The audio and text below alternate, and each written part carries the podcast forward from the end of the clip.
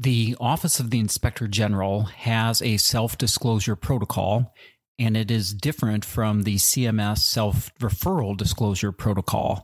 Listen to this episode and find out how.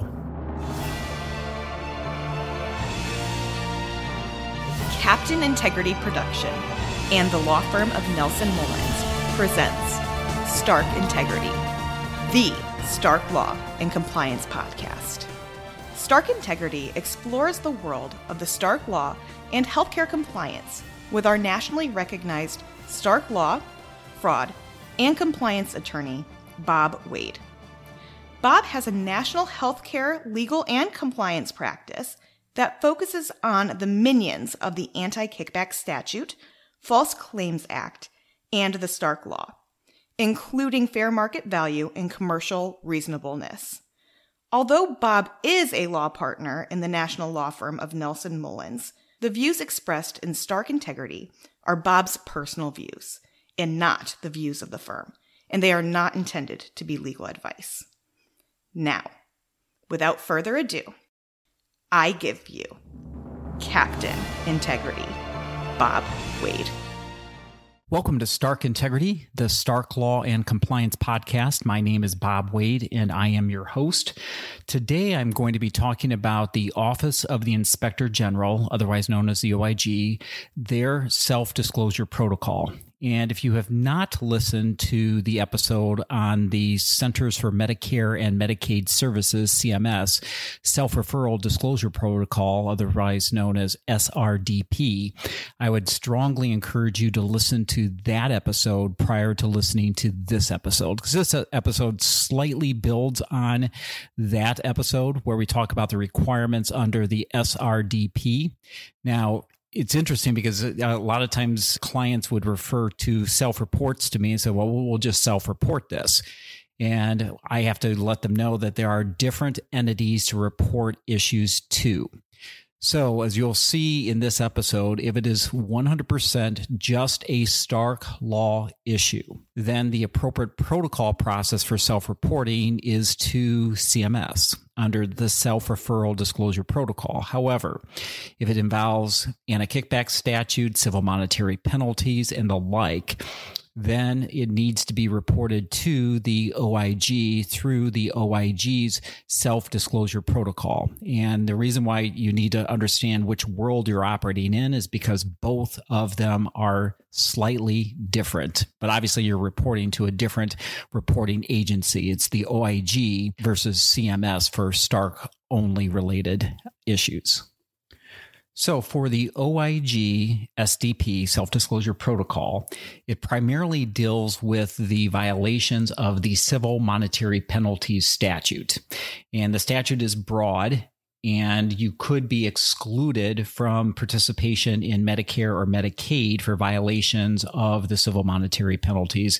Plus, uh, especially if the False Claims Act is implicated, up to three times as a fine and penalty, plus the additional per claim uh, penalty that could be imposed. So the fines and penalties and exclusions can be extremely broad and frankly could be the death knell for a lot of healthcare organizations. If the case is actually brought by the government and is not self reported. So, as I've indicated in previous episodes, it is vitally important that when issues are discovered, that the errors or omissions that occur be reported because otherwise uh, individuals could be implicated under the False Claims Act plus very severe financial penalties could incur, as well as the exclusion authority that the OIG has for civil monetary penalties violations.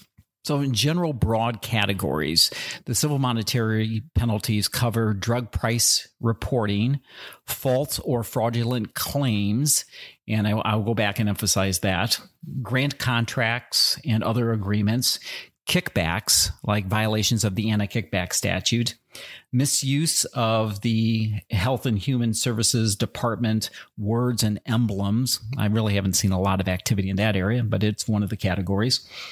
Patient dumping or violations under the Emergency Medical Treatment and Labor Act, EMTALA, and also the Stark Law violations that we've talked about previously on Stark integrity. Any issue that would violate the Stark Law for which a full adherence to an applicable exception would not apply. So that's the civil monetary penalties. So let's assume that there is an allegation of one of those issues. And primarily for this purposes, it would be false or fraudulent claims, violations of the anti kickback statute, or Stark law related issues. You know, I will emphasize here if it's 100% Stark law, then the OIG SDP is not appropriate. You should be using the CMS, uh, self referral disclosure protocol. So, what are the benefits of disclosing to the OIG? Well, first off, and this is a major issue, that the OIG tends to believe that self reports are being made because the organization has a robust and effective compliance program. So, usually, if an entity reports under the OIG SDP, then there's a presumption against requiring a corporate integrity agreement. I'll emphasize that again. There's a presumption against implementing a corporate integrity agreement. Secondly, the multiplier is substantially less based upon the damages. And I'll talk a little bit about the damages in this episode. But you know, typically, the the OIG will impose a 1.5 multiplier. So it's not just singles and it's not treble. Uh, so let's say that you have a $1 million uh, single overpayment that you have identified. It'll be 1.5 of that. So it'll be 1.5 million versus the 3 million if, if there was a treble multiplier that was applied. And, and, and that's a significant saving. If the organization is thinking about a self disclosure and the they're concerned about money, then going through the self disclosure protocol, there is a savings of money because of the use of the 1.5 multiplier versus the 3 multiplier. Third, it reduces the potential exposure not only for the organization, but for the individuals involved in the organization for False Claims Act liability, including the reverse false claims. In previous episodes under Stark Integrity, I've talked about the personal liability that has been generated for individuals who are involved. So let's say, for example, that you have found a million dollar overpayment, but the chief executive officer says, Hey, we're not going to make it. Uh, we're going to lie low. Uh, the, in high probability, the government would never ever find it. So I don't want to lose that $1 million. Well, now there's actual knowledge of the CEO that there's an overpayment owed. The CEO is now intentionally deciding not to repay or make a self report. So now that is a reverse false claims for which the government can go after that chief executive officer individually. And there could be criminal implications for that individual. So it does, by filing a self report under the OIG SDP, it does decrease the potential exposure under the False Claims Act. And finally, another benefit is is sort of, and I'll put in air quotes, quick resolution. They try, the OIG has stated that they will try to settle issues that are reported through the SDP within 12 months. Now, I have not really I mean, I've got I have two in uh, as of the time of the recording. And my hope is that we will resolve both of those issues within 12 months. And, and maybe I should have said this at the beginning. As it relates to self disclosures from my practice I have more disclosures under the CMS self referral disclosure protocol than the OIG SDP. And that's primarily because most of the issues that, that clients bring to my attention uh, deal with a violation of the Stark Law.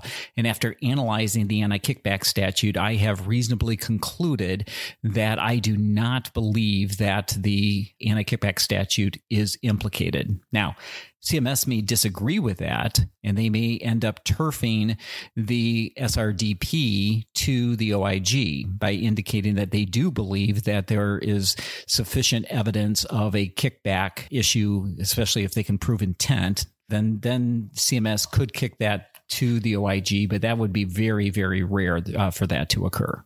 Now, who can use the OIG SDP? Basically, any healthcare provider, supplier, or other persons that are subject to the OIG Civil Monetary Penalties Authority. Uh, so, this is not limited to any particular healthcare industry or medical specialty or type of service. The other thing that you know make clear in this episode is that you do need to identify and just like the self referral disclosure protocol to CMS, go through a legal analysis as to why you believe a law has been violated that could impose penalties under the civil monetary penalties. So you can't say things like the government may think there is a violation here, but we reasonably disagree because that's not articulating that you believe that there is an actual violation. So you can't waffle in your uh, self disclosures. You have to come out and say, we believe that a violation has occurred and this is why. And obviously, you want to have this more of a civil monetary penalties versus having the government say that there is a clear violation under the anti kickback statute for which we're coming after individuals and the organizations criminally. So you can advocate in the disclosure that you believe that the civil monetary penalties is violated versus that there is a clear violation under the anti kickback statute to keep things civil versus uh, turning them criminal.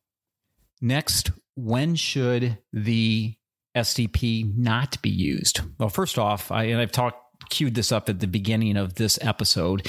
It should be for actual false and fraudulent claims, not mere overpayments or errors.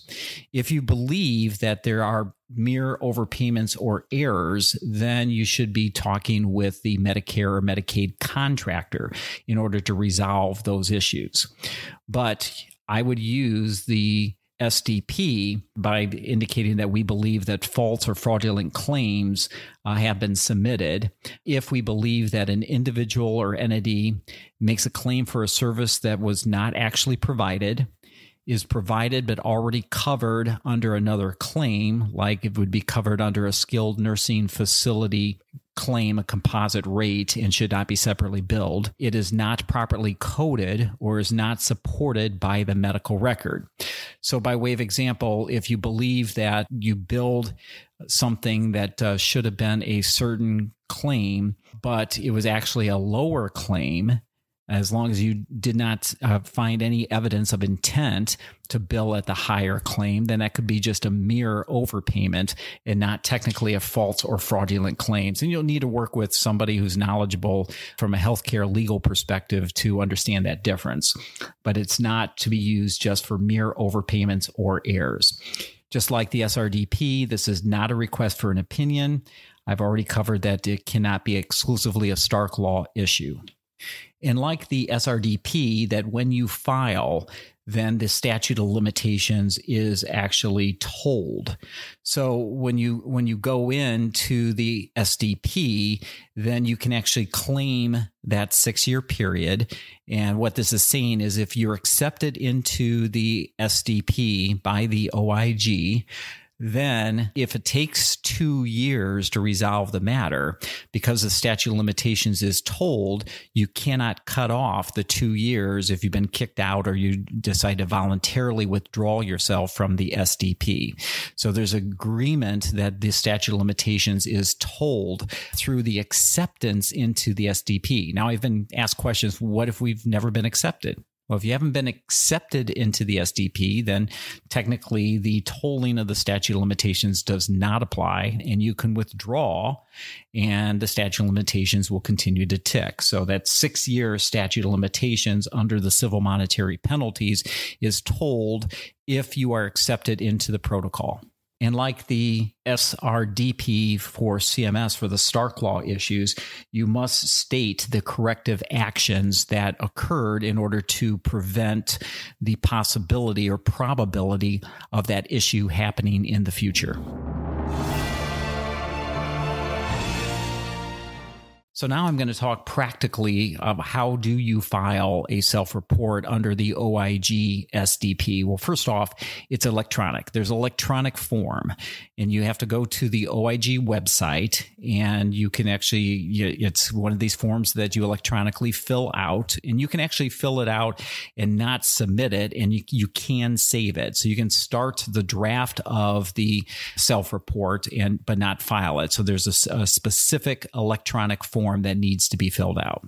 So some of the requirements on this form is you need to have the name, address, and type of healthcare provider, including the provider identification numbers, tax ID numbers, etc. And a lot of these uh, that I'm going to go through as a list are very similar to the SRDP with CMS. If the disclosing entity is part of a system, then an organizational chart will need to be put into place. Then next is the name of the designated representative typically when I file an SDP as well as an SRDP on behalf of a client, then I am the named designated representative for the purpose of, of discussing matters under the self disclosure. But it could be an, an authorized representative like the chief compliance officer, in house legal counsel, or chief executive officer that could be listed there. Next is you need to have a, a concise statement of all details relevant to the reported conduct. So the type of claims, the transaction, the period of time in which the conduct occurred, and the names of the persons that you believe were involved. So if it's like a relationship between a hospital and a physician group or particular physicians, then all those entities and individuals will need to be identified. Then you need to specifically state which federal laws are implicated.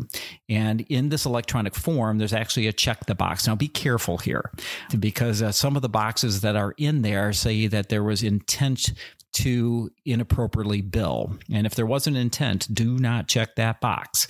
So you have to be very careful with respect to the citations. And there are there are numerical statutory citation. So that's the reason why you need to have a lawyer that is actually going through the description of each of those sections before you check the box. Then you have to indicate which federal health care reimbursement program was actually involved and the estimation of the amount of damages. And I'll talk briefly about that and whether or not uh, you believe that there the issue is currently under investigation by the government, what corrective action has been put into place or enhancement of the compliance program, in the name of the individual authorized to enter into the settlement agreement. And this could be somebody besides the designated representative. So the individual is most likely the chief executive officer of the organization or the physician, if it's a physician practice. And then, as part of the SDP, the uh, high ranking officer, like the chief executive officer, needs to sign a certification. And certification just basically states that to the best of that person's knowledge, the submission under the SDP contains truthful information and is based on a good faith effort to bring the matter to the government's attention for the purpose of resolving potential liability to the government and to assist the OIG in its resolution of the disclosed matter. So this is a certification by the CEO, uh, most likely, of most organizations. Now, if this is a claims analysis, and this could be under the anti kickback statute or the Stark Law, uh, then you need to statistically provide a valid sample and an extrapolation of what you believe to be the amount in dispute. And you need to have at least 100 claims that are actually reviewed from which you can extrapolate. But, you know, typically the government wants a statistically valid sample, and it's otherwise known as RAT stats. And so you can go on to the OIG page and find their statistical sampling software known as RAT stats and apply that. But you come up with a methodology. You have to take a look at the universe or the population from which all the claims are going to be reviewed. So that would, would be that look back period of the six years or the period in which the inappropriate arrangements were made. And then look at the population, do a statistically valid review within that population, as long as you are reviewing at least 100 claims, and then extrapolate the results over the universe. Now, be careful here also. You know, typically when I uh, interface with auditors, auditors will recognize when an error occurred, and within a particular claim, they will say that's an error of one. I am not, as a lawyer, that interested in how many technical claim errors there are. I'm more concerned about the dollar error rate. So, on that single claim, we may have upcoded by one level, but by upcoding by one level, that represents from a pure dollar perspective a 30% error rate uh, financially. And so it's that financial error rate that I am interested in when I'm trying to extrapolate the universe in order to determine the amount of damages. And these are financial damages to the federal health care program. Now, the OIG has stated that if there are missing medical records or missing tests, then 100% of that individual claim should be identified as an error. So, if you're trying to take a look at all the claims that were submitted and submit that to an auditor, and the auditor picks a particular date, let's say the 10 o'clock service on July the 1st, and you go in because we billed for it you go in and you try to locate the medical record, and there's nothing there. And there's no other argument with respect to the creation of the documentation for that service. Then that would be a 100% error rate with respect to the claim submitted for that service. So, some of the issues for which the SDP can be used for under the anti kickback statute and the Stark law is first off, fair market value, that we've overcompensated a physician. And again, like I've stated in Stark Integrity, I believe this is a legally driven definition, and I do a lot of work in the fair market value space from a legal perspective. Next type of issue is that the required payments from referral sources or like leases or contracts were not made. So, like let's say we have a doctor who rented space uh, in the medical office building but has not paid, then you need to determine the period of time that the physician did not pay. Next is that the financial arrangement may not have been commercially reasonable. Uh, whether or not the payments were made for services that were not performed or documented, or that the arrangement varied with or took into account the volume or value of, of referrals. So, those are just some of the legal issues with respect to financial arrangements with referral sources. Now, one of the big things about calculation of damages, now, this is a huge difference between the SRDP. The SRDP, as I've talked about before with the Stark Law claims, that you take a look at all of the referrals from that physician and you have to quantify that, and that's the dollar dollar amount that you submit, for which the government will negotiate a percentage of those dollars. Here, under the OIG SDP, they will look at the financial arrangement between the two entities, so the reporting entity and the referral source. So it's not technically the reimbursement that was received that they'll settle on, it's the amount of reimbursement that was paid. So, by way of example, if this is a medical directorship, it's the amount of compensation that was paid by the hospital to the physician that was deemed to be above fair market value. So it would be that portion that is above fair market value is actually the damages. So that would be the remuneration, going back to that legal definition, the remuneration between the entity and the physician. And it's that remuneration that is the damages for which the 1.5 multiplier would occur. So that's a, a, major difference versus taking a look at all of the referrals that came in from that, and I'm going to use air quotes again, that tainted physician. And then you need to cooperate after you file and get accepted into the self referral disclosure protocol. And then there's also minimum settle, settlement amounts that if there's an anti kickback statute violation, the minimum settlement amount is $100,000. And this is you know, as of 2022.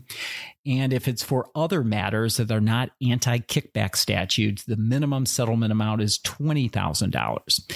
Now, if the claims that you have are do not exceed or meet those two thresholds, again, under the anti kickback statute, $100,000, all other claims under civil monetary penalties is $20,000, then you are encouraged to go to the applicable payer in order to have a settlement.